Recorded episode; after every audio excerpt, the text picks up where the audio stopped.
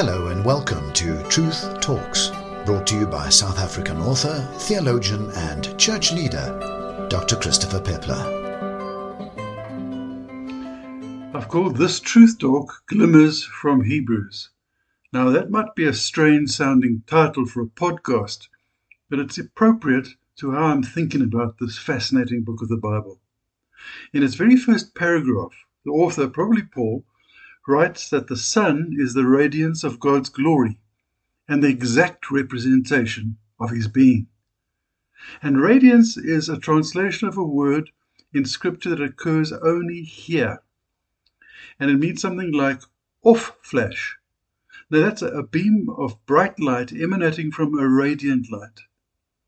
So Hebrews is an off flash from the radiant light of the New Testament and within its 13 chapters, it contains many little rays of light.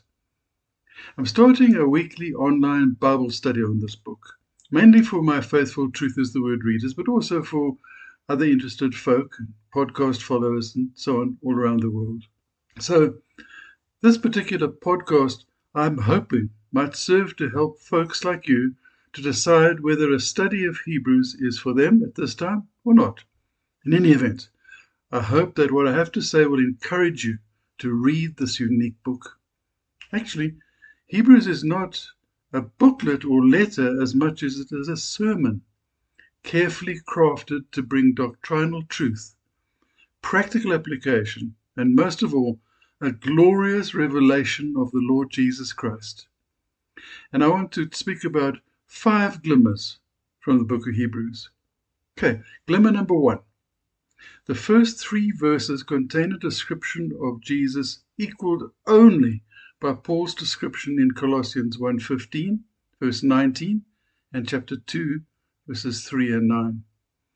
Paul wrote there, He, that is Jesus, is the image of the invisible God, the firstborn over all creation, in order that we may know the mystery of Christ in whom are hidden all the treasures of wisdom and knowledge. For in Christ all the fullness of the deity lives in bodily form. Now, following on from this revelation comes the words from the author of Hebrews, the book we're looking at now. He wrote this In the past, God spoke to our forefathers through the prophets at many times and in various ways.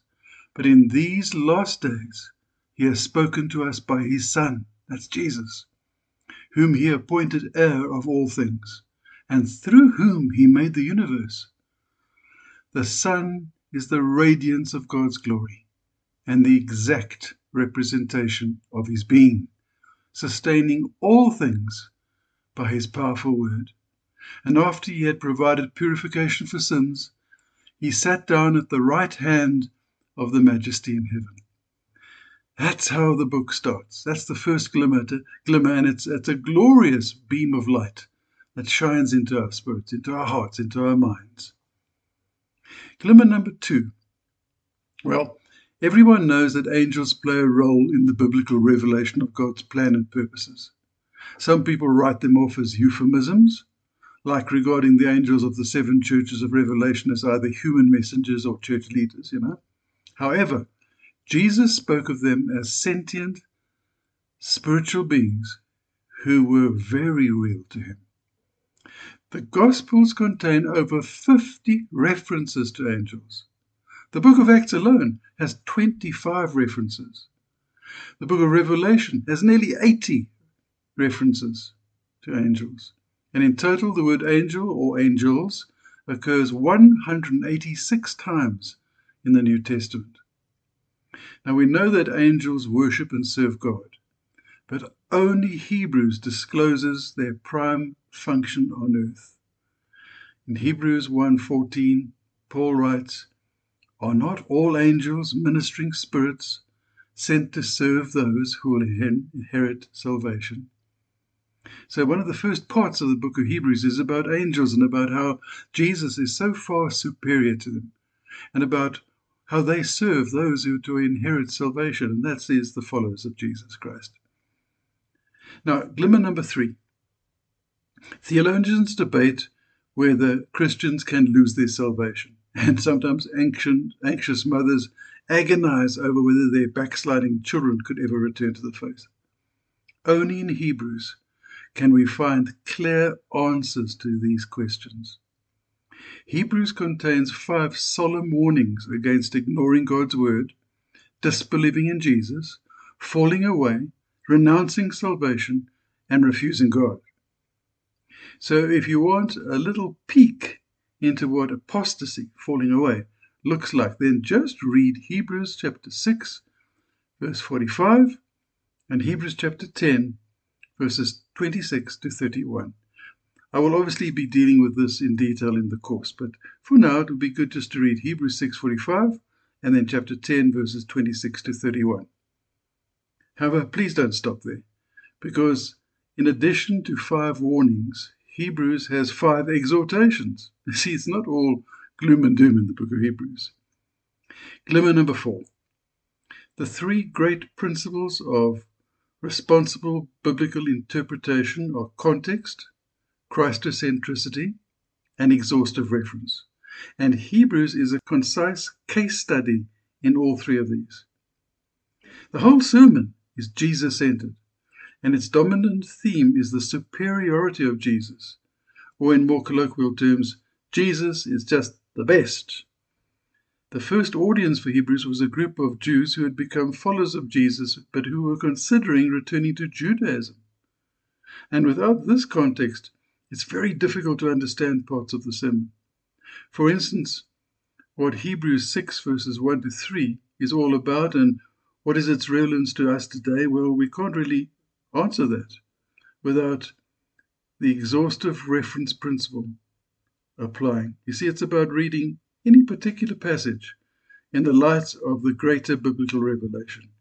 And the author of Hebrews constantly connects his readers with the Old Testament texts. And then the final glimmer, glimmer number five. The Old Testament contains many symbols and types, and Hebrews picks up on several of them. Here you will find references to the enigmatic Melchizedek, you know, that great high priest somewhere in the annals of history of the Jewish nation. And you'll also find a description of the Old Testament tabernacle, which later became the worship, that is subtly different to the Old Testament description. And I'm going to spill the beans to you here because it's something I want to definitely include in my Bible study. But for the time being, why don't you read Hebrews 9 1 to 6? That's the description of the tabernacle. And then compare it to Exodus 30, verses 1 to 11. That's Exodus 30, verses 1 to 11, compared to Hebrews 9, verses 1 to 6. Exodus 30 is the original description, and the description that the Jews followed to the letter in creating the tabernacle and later finishing the temple.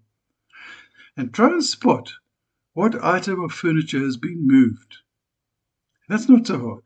You can just compare the two lists and you'll see, hang on, this particular thing isn't here anymore, it's over here. And then ask the question, why should this be so? What does this mean to us now, today? Okay, Hebrews is in two parts with a practical section starting in chapter 10, verse 19. It's got all the doctrine first, just like Paul normally does it, and then it's got the practical stuff in the second part of the book. And from chapter 10, verse 19 to the end, it's all about such things as drawing near to God in faith, holding fast in hope, and encouraging one another in love. So, Hebrews is not just a fascinating doctrinal discourse, but it's also a source of practical direction and encouragement, and something everyone needs to read and study. All of us do. So, why not get started with at least just reading it right now? There's the challenge. Pick up the Bible, turn to Hebrews, and perhaps you've never read it, or perhaps not carefully, just read it through carefully. The online Bible study that I'm starting, which I referred to earlier, is going to start on the 15th of February 2022. That's just a couple of weeks ahead. And I'll send out a link to it every week on social media. But every week, I will also provide the audio track of the video as a podcast. So those of you who like to listen rather than watch, it'll be made available to you at the same time Now, normally my podcasts follow one week behind my articles. But for the next 12 weeks at least, the podcast and the video lesson will be appearing at the same time. I'm looking forward to going on a journey with you. So, God bless you, and I hope to see you in the Bible study. Thank you for listening to Truth Talks from Truth is the Word Ministry. If you'd like to share your views, read up on related topics, or purchase one of Dr. Peppler's books, please visit his blog on truthistheword.com. And remember, truth